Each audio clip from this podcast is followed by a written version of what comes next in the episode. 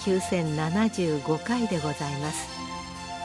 全国の医師の皆様毎週火曜日のこの時間は日本医師会の企画で医学講座をお送りしています。今日は帯状疱疹の疫学と予防についてマリコの皮膚科委員長本田真理子さんにお話しいただきます。水痘帯状疱疹ウイルスは人のみに感染し初感染で水痘になります。気道粘膜から侵入した水痘帯状疱疹ウイルスは扁桃内でスキンホーミングマーカーを持つ CD45RN-T リンパ球に感染し24時間以内に皮膚に到達します。自然免疫応答に打ち勝つと約14日で皮膚に病変、水泡が形成し、その後ウイルス結晶を起こして全身に広がります。水筒の発疹部のウイルスが末梢神経を経由して、または感染 T リンパ球を介して、感覚神経節の神経細胞や該当細胞に感情の DNA の形で潜伏いたします。潜伏神経節は脳神経節、交根神経節、腸管神経節、及び自律神経節のニューロンに潜伏し、ウイルス粒子は存在せず、神経組織にも炎症を起こしません。一生涯潜伏しますが、加齢などによる水筒帯状疱疹特異的メモリー T リンパ球数の減少と、ストレス、過労、外傷などの誘因を引き金に再活性化して身体の片側の感覚神経の分布領域に沿って帯状に多数の水泡性病変を生じ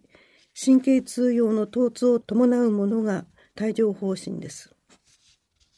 水筒帯状疱疹ウイルスが再活性化すると神経節は出血性の壊死を起こし帯状疱疹後の神経痛の原因にもなると考えられています。水筒ワクチン株である岡株によっても帯状疱疹を起こすことが証明されております。疫学、季節的に水筒が冬に流行するに対して帯状疱疹は夏に増加します。水筒帯状疱疹ウイルスは熱に弱く、気温25度以上では失活するために空気感染する水筒は夏に少なくなります。一方、帯状疱疹は夏の高温多湿による体力消耗の影響から夏に多くなると考えられます。帯状疱疹の発生率と重症度は、水筒帯状疱疹ウイルスに対する細胞性免疫の低下により、年齢とともに増加します。日本では80歳までに3人に1人が罹患しております。東京慈恵会大学の調査では、20歳代で小さな山が見られ、30代で減少し、その後徐々に増加し、50歳代でピークが見られました。また、皮膚科学会の全国調査でも、20歳代で小さな山が見られ、40歳代で減少し、その後50歳代で急激に増加し、70歳代でピークを持つ大きな山が見られます。1997年から10年間の宮崎県の調査でも、10歳代に小さな山が見られ、50歳以降から急激に増加しておりました。しかし2006年以降はこの傾向が変化してきており、20歳代や30歳代の発症率が増加してきており、若年者の小さな山は見られなくなってきました。これは水筒ワクチンの普及により、小児が水疱瘡に罹患しなくなったために、子育て時期の年代のものはブースター効果が得られず、帯状疱疹の罹患が増加したためと考えられています。また各年代ともに年々増加傾向が見られ、水筒ワクチンの普及以外に高齢化してきたこと、抗がん剤や免疫調節薬の普及などにより細胞性免疫低下が帯状疱疹増加に関わっているとされています。また細胞性免疫の低下が後遺症である帯状疱疹後神経痛発症にも深く関係しており、低下者は14.3倍、帯状疱疹後の神経痛のリスクが高くなると言われています。各国の調査でも、女性に罹患しやすく、男性の1.5倍とされています。なぜ女性に多いかは明らかにされていません。帯状疱疹は水痘帯状疱疹ウイルスに対する細胞性免疫の低下で起こりますが、基礎疾患としてアトピー性疾患、悪性腫瘍、糖尿病、膠原病、透析患者、妊婦、エイズ関連症候群やエイズの患者に多いです。疾患別に見ると、骨髄移植後の患者に最も多く見られ、次いで HIV 感染患者、リンパ腫が続きます。一般に帯状疱疹は一生涯に1回の罹患ですが、個体の免疫状態により何度でも再発いたします。帯状疱疹患者の全体の6.4%か2回以上経験すると言われております。診断と鑑別診断。体の変則に4、5日持続する神経通用疼痛後にその神経支配領域に沿って見られる浮腫性広範、また球心が出現し、その後に水筒になるもの、心順を不審分まで触れ、特に血泡となり潰瘍となるもの、痛みが強いものは帯状疱疹のことが多いです。臨床像ではほとんどが診断できますが、時に単純ヘルペス、接触性皮膚炎、虫刺され、単独、放火試験などと鑑別を要し、以下の検査を施行いたします。ザンク試験、水泡底部または水泡外のトマツ標本をゲムザ染色して、ウイルス性巨細胞を顕微鏡で観察する方法が簡便です。単純ヘルペスウイルス感染症や他の水泡を形成する疾患との鑑別には、トマツ標本に水筒帯状疱疹ウイルスのモノクローナル抗体により、ウイルス抗原を検出する方法があり、保険の適用となっています。ウイルス分離。保険適用はありませんが、帯状疱疹診断に必要な、ま治験、疫学調査では使用されております。人胎児繊維芽細胞に水泡内薬を摂取して観察いたします。PCR、最も感度が良く、可否病変からも検出できます。免疫不全状態であっても、単純疱疹ウイルス感染症、または水筒帯状疱疹ウイルス感染症が強く疑われる患者を対象とした場合、保険適用となります。イムノクロマトグラフィー、水泡内容液を採取し、検索する方法で15分で判定でき、実臨床では簡便で最も良い検査法です。抗ウイルス薬を投与されたものは陰性になることがありますので注意が必要です。血清診断。補体結合反応が一般的ですが、比較的感度が低く、未水筒や帯状疱疹を罹患して1週間目で増加し、数年経過すると陰性化します。したがって抗体価が高知のものは、最近の水筒帯状疱疹ウイルス感染症か単純ヘルペス初感染者を考えています。水筒帯状疱疹ウイルスと単純ヘルペスウイルスは同じヘルペス科のウイルスで共通抗原が存在するためです。エリーザ法が最も感度が高く、水筒の起用の有無のチェックにもできます。帯状疱疹の予防には、水筒帯状疱疹ウイルスの特異的メモリー T 細胞の数を増加させればよいわけです。それには水筒ワクチンを接することや、水筒患者に接触させることです。しかし、水筒患者や帯状疱疹患者に接触させるよりも、水筒ワクチンを接触する方が、はるかに T リンパ球数を増加することが明らかにされています。水筒ワクチンは大阪大学元名誉教授の高橋俊明博士が水筒生ワクチンを開発し、1974年にランセットに発表したもので、WHO が認める唯一の水筒生ワクチンで、世界各国で接種されております。水筒生ワクチンは、水筒患者の水泡内容液より、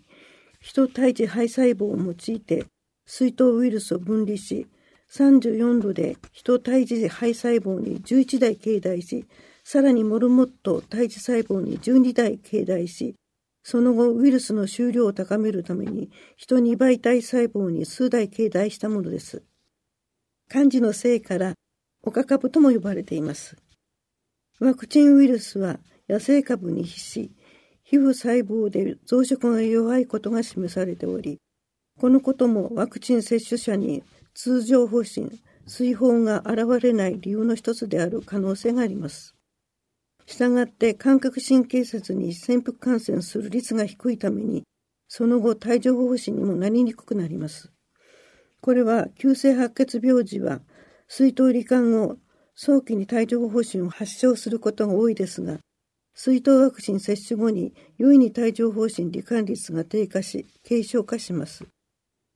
また、高橋らは2003年世界に先駆けて、高齢者に対しても水筒ワクチンを接種することにより、免疫不活化効果があることを報告しました。その後、高齢者を対象とする治験を日本では実験ができないため、オックスマンらはゾスターバックス、メルク社が岡株を数台携帯したものを使用し、50歳以上の待機軍人4万人を対象とした臨床研究を行いました。その結果、プラセボ群と比較してワクチン接種群では51%帯状疱疹発症を抑制し、帯状疱疹後の神経痛のリスクが67%減少、重症度も61%減少したことが明らかになり、2006年に欧米で承認され、現在50歳以上を対象に接種されました。ゾスターバックスと水筒ワクチンとは WHO の規定によると同じワクチンになり、立化もほとんど同様で、本法では高齢者の水筒予防に接種することは2003年4月に承認され、2016年は帯状疱疹ワクチンとして承認されました。ソスターバックス並びに本邦の水筒ワクチンはいずれも生ワクチンであるため、妊婦や免疫不全患者への接種は認可されておりません。すなわち白血病、抗がん剤使用中の患者、免疫抑制療法中の患者、エイズ患者などでは使用できません。現在のところワクチンによる帯状疱疹の予防効果がいつまで持続するかについては明確な答えは出ていませんが、2004年から2015年の間に発表されたランダム化比較試験の6つの論文についてのシステマティックレビューによると、ソスターバックス接種後、3から11年で予防効果が減弱すると報告されています。その効果は60歳代で64%、80歳以上では18%と低下します。もう一つの帯状疱疹ワクチンにはシングリックスと呼ばれ GSK が開発した成分ワクチンで、アジュバントと水筒帯状疱疹ウイルス糖タンパク GE の混合物です。GE は BZB 粒子の表面で量的に最も多く発現しているタンパクで、かつ増殖に必須です。シングリックスは2つの大規模な二重盲検ランダム化比較試験で検証されました。日本人を含め50歳以上の男女約1万5000人を対象として、ソスター006試験、70歳以上の男女約1万4000人を対象としたソスター022試験です。70歳以上の成人1万3163例を対象にしたプラセボ対象観察盲検国際共同第3層試験において本剤を2回接種した際の帯状疱疹に対する有効性及び本剤の安全性を評価しました。その結果、シングリックス群、プラセボ群それぞれ6500例のうち、帯状疱疹を発した症例は、プラセボ群で223例であったのに対し、シングリックス群では23例であり、本剤の有効性は89.8%でありました。帯状疱疹後神経痛の発症例数はシングリックス4例、プラセボ群28例でありました。50歳以上の成人を対象にした試験では、シングリックス群、プラセボ群それぞれ7000例のうち、帯状疱疹を発症した症例は、プラセボ群では210例であったのに対し、シングリックス群では6例であり、97.2%有効性が示され、シングリックスの帯状疱疹に対する予防効果が検証されました。PHN を発症したものはシングリックス群は0例で、プラセボ群は18例でした。また年齢別のグループ解析では50歳代、60歳代、70歳以上のいずれの年代においても90%以上の有効性が示されました。両軍合わせて7日間の局所特定有害事象は注射部位の疼痛78%、発石38%、主張25%、全身的有害事象は筋肉痛44.7%、疲労44.5%、頭痛37.7%、発熱20.5%でした。私どものクリニックでは発熱が最も多く、約7割の方に認められました。シングリックスは成分であるため免疫抑制患者さんにも使用できますが妊婦水筒に罹患してないものには投与できません。2日前より帯状疱疹の罹患の恐れのある18歳以上のものにも適用となりました。したがって水筒ワクチンは50歳以上。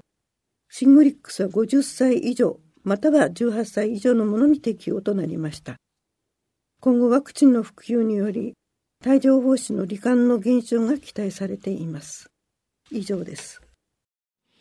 今日は帯状疱疹の疫学と予防についてマリコの皮膚科院長本田真理子さんにお話しいただきました。